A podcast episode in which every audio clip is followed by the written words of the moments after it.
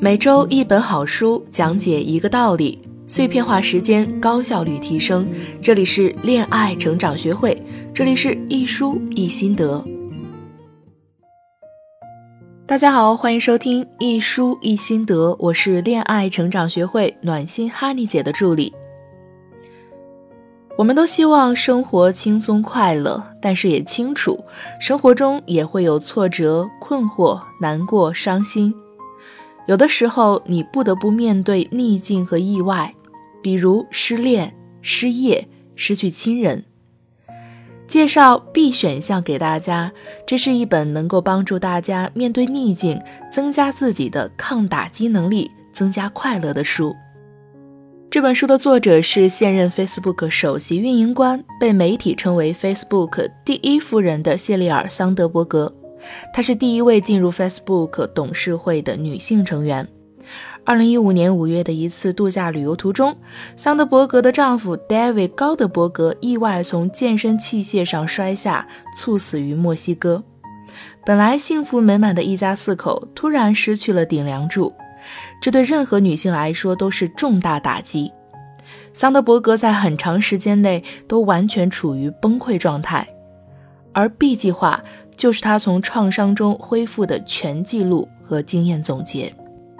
此外，这本书还有第二个作者，叫亚当·格兰特，是宾夕法尼亚大学沃顿商学院的教授。你可能读过他之前出版的畅销书《沃顿商学院最受欢迎的成功课》。格兰特和桑德伯格一家人本来就是好朋友。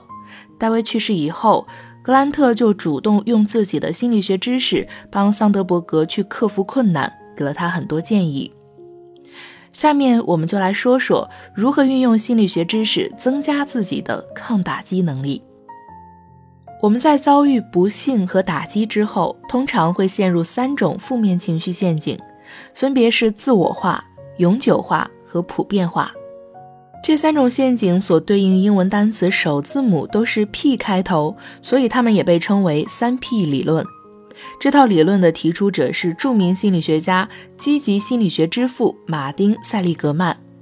现在经过了几百个研究，已经被反复证明是比较有效的方法了。所以呢，要克服悲伤情绪，一定要克服这三种负面情绪陷阱。一，不要自责。当桑德伯格在健身房找到丈夫戴维的时候，他已经倒在了一片血泊中，最后抢救无效死亡。丈夫去世之后，桑德伯格产生的第一个负面情绪就是自责，因为戴维的初次尸检报告显示他是死于从健身器械摔下来之后的头部创伤。桑德伯格觉得，如果早一点找到戴维，他可能就不会死了。本来丈夫的去世就已经是晴天霹雳，后来的自责情绪更是雪上加霜，令桑德伯格整日以泪洗面。在心理学上，这种情绪陷阱叫做自我化陷阱。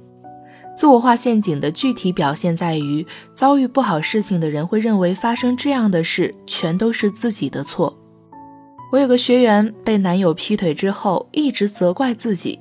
当时怎么没有早点发现他是一个中央空调不靠谱呢？这样自己就不会丢脸伤心了，爸妈也不会因此而跟着难过低气压。也有的学员分手后自责，为什么自己做的不够好？如果当初我能够体谅对方一点点，是不是我们的结局就会不一样？像这些情况，你一定要明白，不是所有发生在我们身上的事情都是因我们而起。千万不要自责，因为我们往往因为自责而错过了能够补救的最好时机。我认识一位朋友，是一家软件公司的合伙人，他是专门负责技术部分的。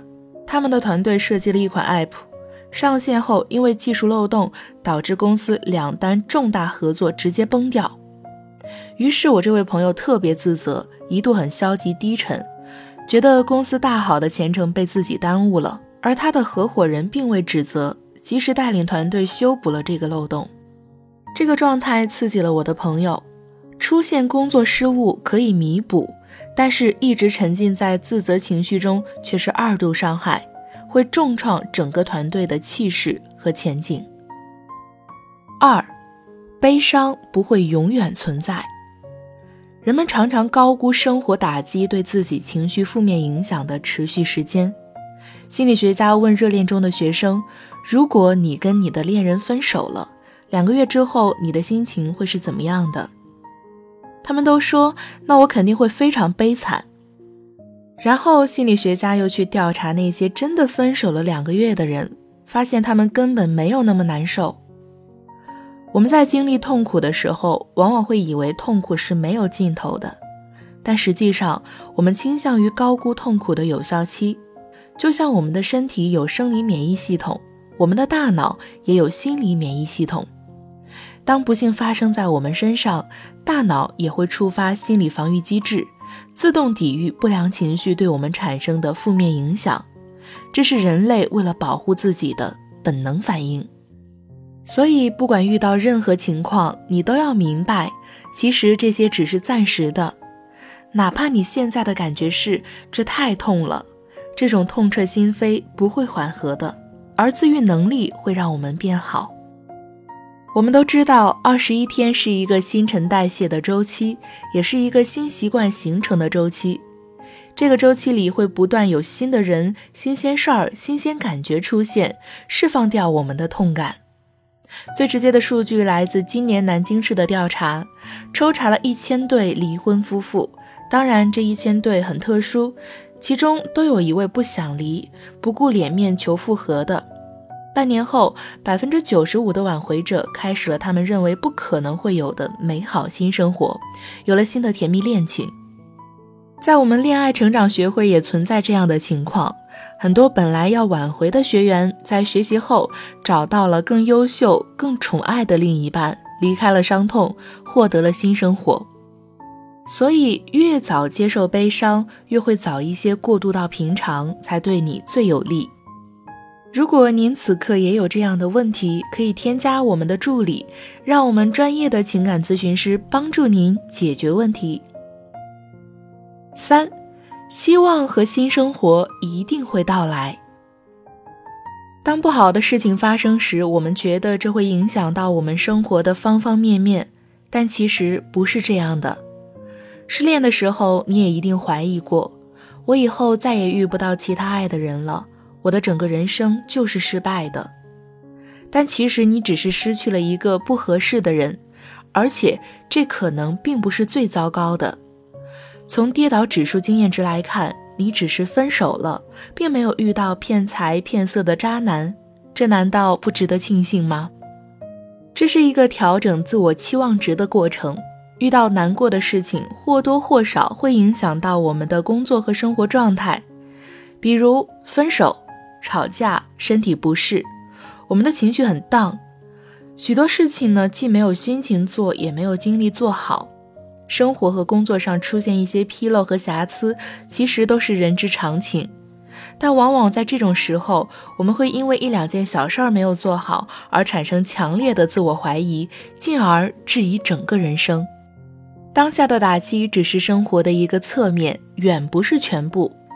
前几天火爆网络的新媒体锦鲤，完美演绎了什么是自我调整。这位幸运的小女子从小到大遇到考试就贴现过，抽奖都会中，且不论大小。现在朋友开公众号都找她，不是因为她会干什么，而是她的欧气体质，让他们在两个月就火速成为偏偏十万加的大号。写这篇真假参半文章的小伙伴一定能够自己分辨，但这里面却有一个好玩的现象。就是，如果你能够把自己人生中的小确幸串联起来，就会发现自己的人生也同样幸运。你也是拥有锦鲤体质的人。以上所有方法都是为了帮我们快速从不幸中恢复心情。事实还是这些事实，给你的方法也并非自我安慰，而是更全面、更客观地看待事实，能够快速从不好的事情中走出来。桑德伯格说：“抗打击能力就如同肌肉，你可以通过锻炼让它更强大，而这些方法可以说就是你锻炼的指南。有了强健的肌肉，你会更顺利拥有你想要的人生。”在我们以往的咨询过程中，很多女生分手后都特别痛苦，不想分，就会跑过来问我们，挽回是不是非常难？其实想要挽回一个男人并不难，因为你们是有感情基础的，你的身上是有吸引他的点的，而且你是熟悉他的。你需要重新振作起来，建立自信，回到并超越曾经那个吸引过他的你，并掌握正确的沟通和展示方式，让他重新爱上你，没有那么难。而当你自信起来，比之前的你更具有吸引力的时候，更优秀的男孩子也会被你吸引。这就是为什么很多恋爱成长学会的学员的新恋情让他们更满意和幸福的原因。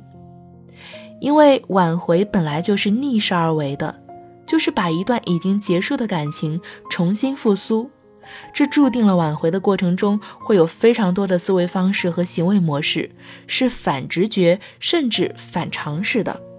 针对这个难题，我们恋爱成长学会教研组研究了上万真实案例，总结出了一套挽回教程。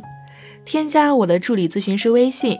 恋爱成长零零六，让我们专业的咨询师量身为你定制你的挽回或者提升计划吧。好啦，今天的节目就到这里，我们下周再见。